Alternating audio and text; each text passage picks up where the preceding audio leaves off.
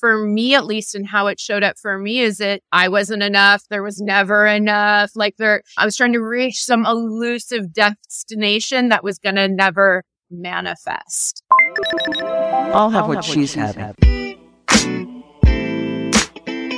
Welcome to another edition of She Talks Confidence podcast. Stories of confidence by women for women. This is the She Talks Confidence podcast. This is Tony Dufresne. I am your host, as usual. This week, another amazing, powerful woman guest sharing her personal story, and we have a lot in in common in terms of how we see things. So I'm super excited to talk to her. It is Jessica Joines. Jessica, how are you? I'm doing well. Thanks so much for having me here. I'm so glad you're on, and you're a fellow podcast host. You're a fellow coach you are a fellow speaker, plus the fact that I'm going to tee you up, talk about where you come from, what your vibe is, and and then I'm going to let you run with your story because it's Sounds very good. powerful. Sounds so good. you're you are big time into the ego and how that sucker messes people up, especially with women. How uh, spiritual alignment, how important that is. You're about fear is not your truth. It is your most profound teacher, which I love that quote. Also aligning with your true power, your true self, and uh, how that nasty ego gets in the way. On your website, have a really powerful introduction. And you see, the first thing I'll tell you is that it hasn't been easy for me. I've spent a good portion of my life deeply rooted in pain and fear. And at times it felt like I was in a dark tunnel with no light at the end of it. But hindsight, always brilliant in its perspective, is it not? Uh, has allowed me to see that a bigger purpose was at play. Namely, the suffering I was experiencing was vital to my spiritual journey. So I'm going to just hand it over to you and take us through what happened and where that pain was at and what you could have discovered along the way and how you got to the point where now you are a mentor, you're teaching and you're coaching and you're speaking. Yeah. One, I want to thank you again for having me on and say hello to everyone in your audience. And I knew you do incredible work. And as we were talking, there's just so much alignment. And I think the biggest gift and why I love this alignment is when you come to understand the spiritual journey that you're on. And that's such freedom. When you come to understand you're actually here to have an experience with this thing called the ego, it's what you're here to do. It's not your highest truth, but you're coming here having an experience with this thing like it's like a teaching device. And it's just pointing out and it's just showing you all the unhealed aspects in you. But when you don't have awareness, like that's the journey I'm on. That's what I'm here to do in earth school. When you're totally yeah. identified with that voice of fear in your mind, you like, yeah. you don't, there's no separation. There's no witnessing. You don't even understand it. Then you're also in the other experience that we're here to do, which is to suffer. So when you're in total identity and alignment with the ego, then you're suffering, right? Because uh-huh. it's just, uh-huh. that's the truth. I'm limited. I'm a limited being. I'm only human. You have no awareness of the soul within and everything that ego is telling you and that thought that it's having. You're just following it. And then therefore you're creating limitation and lack in your own life and you're not mm-hmm. viewing yourself accurately. What came took me a long time to understand though is that ego is like not the enemy. And when I teach it, treat it like that, I'm just emboldening it. I actually had to understand it's just a smaller part of me and the more that I could understand it, understand the common themes and messages, like the more that I could transmute it. But look, in how my ego really showed up for me, and we all have our story. For me, it was addiction, really in alignment with that voice of fear in my mind on that front. But more importantly, and what it really feels the work that I do today is it from early on invoked me into choosing what I'll call survival consciousness in mm. that life is happening to me and I'm just going to survive it. So when I made important decisions, like what I was going to study in college, like what I was going to do with my whole life, it wasn't from a place of the expansive soul within. So it wasn't about passion. It wasn't about what I love. It wasn't that abundance is my birthright. It was like, I figure, figure out something I'm good at, competition, survival and do that to make this thing called money and just try to survive this life. So by the time I was, I'm 48 today. By the time I was 36, I was reaching burnout. I was on that hamster wheel. I felt trapped by my life. So now I'm in self-induced survival consciousness, huge, massive career in advertising, living in New York City, But I had created all this because I was so identified with that voice of fear. In the context of women, when you listen to that voice and now it's being validated by levels of ex- external success, like in the workplace or whatever the case may be, if that limited belief system is actually working for you on some level, it makes it even harder, don't you think? Versus if you were already not very successful, you're going to question your choices anyway. But now, why would you question your choices if things are actually coming to you, but you're still unfulfilled? And that's why you start thinking about questioning your choices, right? From my conversations, it seems very similar in terms of the experience with it. But yeah, when you're identified with that voice of fear in your head, for me at least, and how it showed up for me is that I wasn't enough. There was never enough. Like there, I was trying to reach some elusive destination that was going to never manifest. It Was it a carrot on the stick, basically? Did you keep moving the carrot? I don't even know if I was conscious enough to be thinking about a carrot. It was, mm. it's more when you just have that unconscious programming Mm-hmm. And you're just going and you're going up a lot. I don't even know if I was like really consciously, oh, it's here. It's, it was just more innate unconscious programming of you just keep going and climbing. Like you just keep going for more. Did you have some sort of goal or objective where you thought, okay, now I'm going to feel good. Now it's going to be fulfilling. And then when you reached it, it wasn't and you kept going or did you never set a point where you're like, okay, this is going to be where it's validated or I feel amazing or fulfilled? I left a company every two years for 18 years. I was looking to find that thing I really wanted, which was a place it's really loving what I do for work. And because of the industry I worked in, which is known to be quite toxic, I kept thinking it was the place and mm. not that I wasn't doing what I love. It took me a while to figure that out. So for me, and it was from very early on, I just really wanted, I didn't want to dread going to work. I, I wanted to be happy going to work, but I didn't understand what was missing. And I think a part of me too, I had spent so much college, all these investment into this career. I really couldn't fathom that I had. The wrong thing. So I kept blaming it on the place.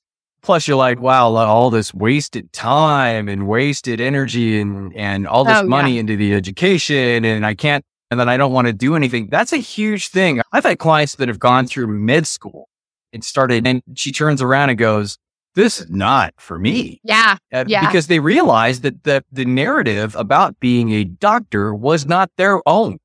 Yeah, exactly. And I think we all wake up to those stories in different examples of our life. And I think career is a really big one of them look, me, I just, I hadn't ever really asked myself, what do you want? What do you love? And what do you want to do with that? It wasn't even my realm of possibility. That would be in a consideration. So I right. picked something I like and something yeah. I thought I could be good at. And it took me a long time to wake up out of that was it a slow burn to wake up out of that no. or was it something where you oh to wake up an, out there of was a, it there was an yeah where was it a an itch that was there the whole time or the was pain it an was always there i just didn't know the way out so the waking How, up out of it was a yeah bit of a slow burn with some sudden aha awakening moments embedded and then it. what was the finally the straw that broke the back on that it was in my last role. I was now a global CMO of a massive company. And for the first time, and no offense to any companies I used to work for, but for the first time, I actually was working for an incredible company that was really took care of its people, was like a family. It was, I was treated incredibly well. And it finally just goes, Oh, you don't love marketing. It, it's not like the problem of these pa- places. Actually, it's the thing you're doing that you don't love. So mm. I just, it took me a long time to get clarity on what it is. And then around the same time, I'd had a few spiritual experiences and I just started waking up to the no- notion of purpose or soul purpose, S-O-U-L was not even something that was in my vocabulary. And that's when things started to shift for me. And yeah, and that's when I decided I was going to make a change. How did you find yourself in the spiritual alignment realm, in the soul purpose realm? And it, was that like a friend that said, "Hey, you should listen to"? No, I'd always been a spiritual. Or... I wasn't raised with any kind of religion or spirituality, but since my early twenties, I was always a spiritual seeker. Just on my own accord. It's like I read A Power of Now in my 20s. Mm-hmm. I was given a course in miracles on my 30th birthday. I went to Agape here in Los Angeles, arguably like the biggest new age oh, church yeah. in the world for years. And so that had been seeping in for a long time. It just, and that's like really what my book is about because I was doing all the spiritual study, but I wasn't being able to practically connect it to like my real day life and how that would apply. And I just wasn't fine. It took me a while to find that intersection and okay, what does that mean? What do I actually do? Isn't that amazing? That happens so often. And then clients come to you or your friends are coming to you and saying, I'm doing all this stuff. I'm reading all these books. I'm going all these personal development stuff but I, it, but it's not correlating. I don't know how to do that. It's almost like a, like apples and oranges, right? You can't mesh them together. What was the secret sauce to finally integrating all of that into your having a kind of a come to Jesus moment saying, Oh, wait a minute. First of all, I'm not integrating all this stuff and then starting to do that. Cause that's always the hardest part is the first step. Yeah. I followed all the paths and tools that are available to us, whether it's like traditional career coaching, skills assessment, all the different kind of things to figure out what you should do career wise. But again, and again, it just started to be an own inner knowing that started to awaken within me in all honesty. And I just started to see that's survival consciousness that all these things are like, what are you good at? Competition. Like you got to compete to survive this world. It wasn't anything any, anyone told me. It was really, I would say through meditation that I just started to have an inner knowing within come online for me and mm. start to guide me. And I just started really hearing messages from my heart, from my guides that were really pulling me forward and, and showing me how to move forward and to do this. And it was really to take a lot of the spiritual, the ancient wisdom teachings I had been really embedded with and studying and to just start to experiment with practical ways to apply it to this situation, which is what I started creating in my book as a course book. It's really the lessons I created that I mm. did to move out of what I was doing and into living my soul purpose. Where did you get the confidence to finally take action on that stuff? Was that something that was I've always been a risk taker. Or? Yeah, I'll say I've definitely it, it's a I think it's part of my DNA and personality. I've always been an adventurer. I've always I've never been afraid to take risks. And so I did have that. And whenever I'm advising people and you do too, I just say, look, you don't have to do it the way I did. Like I left the job. I oh wow, so huge leap. Oh yeah, right. I leapt into the unknown. I was like, I'm going to take mm. it here and I'm going to figure this out. But that's what my heart was guiding me to do. That might not be like what you or anyone's listening's heart's guiding to do. So it's truly like, where is your heart guiding you? And for me, that's just where my heart was guiding me. It was, it was a leap into the unknown and just a, a real faith that if I did that, if I trusted my, if I, my title of the book, Dare to Believe, it's if I dared to believe in my heart, that like the path would unfold, the net would be there and I trust, right? And the net yeah. would be there, right? Even without the net, then it shows up. Yeah. When somebody comes to you uh, as a coach in that context, and she says, "This is where I'm at. I get it. Finally, I do. I can see the ego from thirty thousand feet. I know uh, my limiting beliefs. I'm aware of it. I need to make a step, but I am scared beyond belief." Well, typically, what is your uh, direction to that? I have a lot of women come to me that are fearful. And again, it's about what, where is your heart and just starting to hear where their heart is guiding them. Knowing again, like the more you step into listening to your soul purpose and listening to your heart, the louder the ego gets. That's what it does. And when you can start to yep. understand that, witness and just again, and what I always say is just take the actions that are alignment with your heart, whatever they are for you, not where your voice of fear is guiding you. And if you're able to do that in whatever way is unique to you, like you are in alignment with your soul purpose. Have you ever come across clients that can't hear their intuition, that can't hear what their heart says? All the time. Have, it, it, I wouldn't say can, but aren't used to. Aren't used to. And so, how do you guide them to uh, hear it and to trust it and yeah. to use that as the basis to make that first initial move or that second? A lot of times is getting w- really witnessing that voice of fear, that ego, mm-hmm. and getting really clear on that. And it's almost you can just start to get it clear and saying like what it's not, and then you can start to hear the heart. But I do, I do a number of heart listening practices. Look, meditation first and foremost. So that is something that builds over time. But I use the word resonance. So your heart to me speaks through the language of resonance. Like what lights you up? What gives you joy? Just like those little sparks, those little nudges that are inexplainable. And then to just start like being like a little curious detective and like logging them, practice listening to them. A lot of times doing free writing as well, asking a question and just letting the putting on a timer, letting the pen be on the page and just letting whatever wants to come out and knowing there's a message there. So it depends on the individual. Some people are really visual. Like myself. Some are a little more analytical, but I think a really good way is getting clear on what it's not. Which is a great way to do it from that perspective. It's it, it's interesting because you brought up two of the most powerful uh, tools that I know exist, and it's meditation and journaling or writing. It, it's incredible. And you have clients that come in, and you say, do this and do this. And they're like, I already knew that I could. Well, I go, yeah, you should have been doing this. It's not like it's like there's any massive secret out there in terms of things that will be able to help you. It's about using those things to tap in and then to start to hear and listen and to be aware.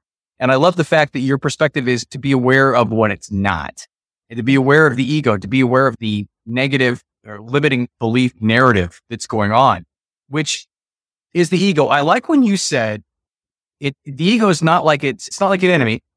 It's more like a frenemy. And, and to be honest, the ego is developed to really protect you from the initial get go. That's really the sole purpose of it. So it's not like a bad thing, but what happens is it keeps you in a limiting belief bubble. And do you talk to your clients about the ego? And so many people, and I don't know if you have the same experience, but so many of my women clients, they really don't know what the ego is.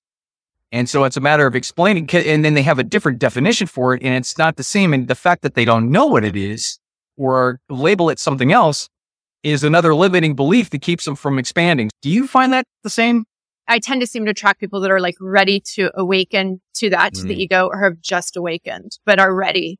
The primary purpose of my teachings of the women's service community is helping women understand the spiritual journey or life journey, choose your word that they are on. And that is to just have an experience with this thing called the ego. So yes, but it takes time to really understand that. And you first understand from a knowledge or understanding place, and then you just start to come to know it from within.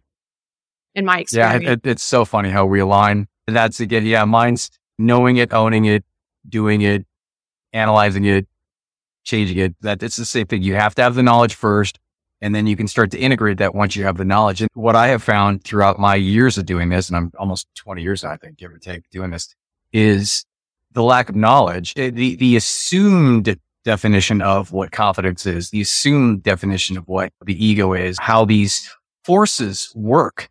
And that actually has taken them down the wrong path. And it's a matter of having the knowledge and then being able to integrate it. And it's simple, but it's not easy from what I've, what I found. And that's the one thing you've got to commit to the journey.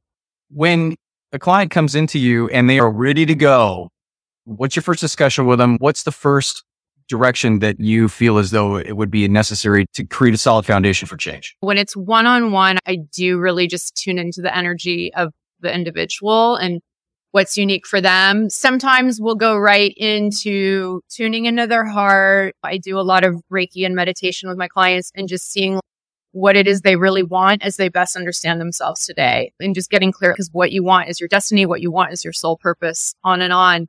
For some, if there's just deeper healing or blocks there, we might really start with looking at, to use the word limiting beliefs or other storylines that are really in the way that are inhibiting that dream from revealing itself. In the book, I start with visioning and then we go yeah. to block. Nice.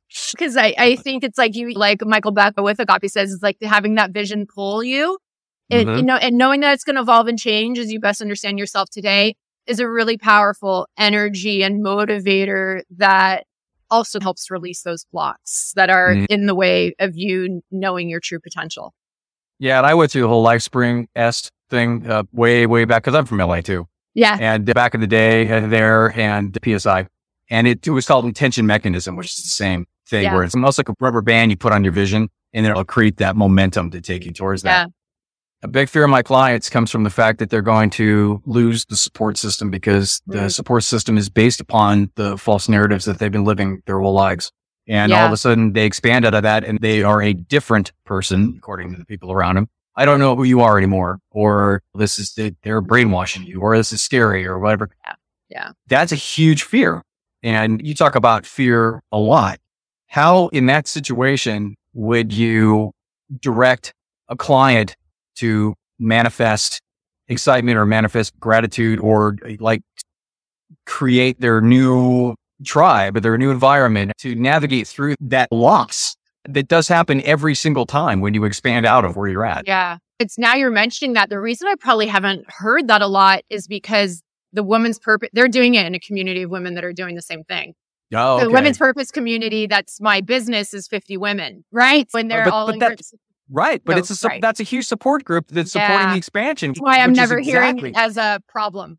Okay, yeah. like, "Oh, well, I mean. I didn't know wait. this. which which proves the point that a supportive tribe, a supportive group, reaching out to that community, a community where you have shared experiences, where all women are looking to the rising tide lifts all the boats type of a thing. That's the best case scenario for somebody going through a big change or Yeah. want to go through a big expansion. Yeah, absolutely. With all that being said, I'd really appreciate it. Where can somebody get a hold of you for your coaching? Where can they hear your podcast and or speak? There's links to all of those things on my main website, which is my name, Jessica Joines, J O I N E S dot com. And there's links to everything there from the podcast and everything else in the community as well. Great. In your podcast, what do you typically what do you cover in terms of your themes? The live, look, it's a live coaching podcast. So Oh, okay. it's called Soul Purpose with Jessica Joines. It's on the Mind Body Spirit FM network, which are the old founders of Unity Radio from Mhm. Unity Church. That Okay. closed a little over a year ago, and one of the founders went and started. So it's a new network and just really growing. A lot of great content on there. That's why I'm mentioning them. But it's a live coaching show. So it's really if you want to come on and practice embodied vulnerability and talk about what's going on in your world and get some help on air. I'd love to hear from you. Oh man, I love that. And I will Yeah. put all that information in the show notes Thank for you. both YouTube and for all the podcast platforms uh, that I go on. So, Yeah. Jessica, thank you so much Thank again. so and much. if you and for me, everybody knows how to get a hold of me. It's tonydufresne.com. And if you can't spell it, because we, we talked about that for the show, right? You can't spell my name. It's uh, go to theconfidencedoc.com because yeah, yours is joins, join us, joins, but still, I, I feel your pain on that. Trust me. I know, right? And, and anything else, you can get hold of me at Tony at theconfidencedoc.com.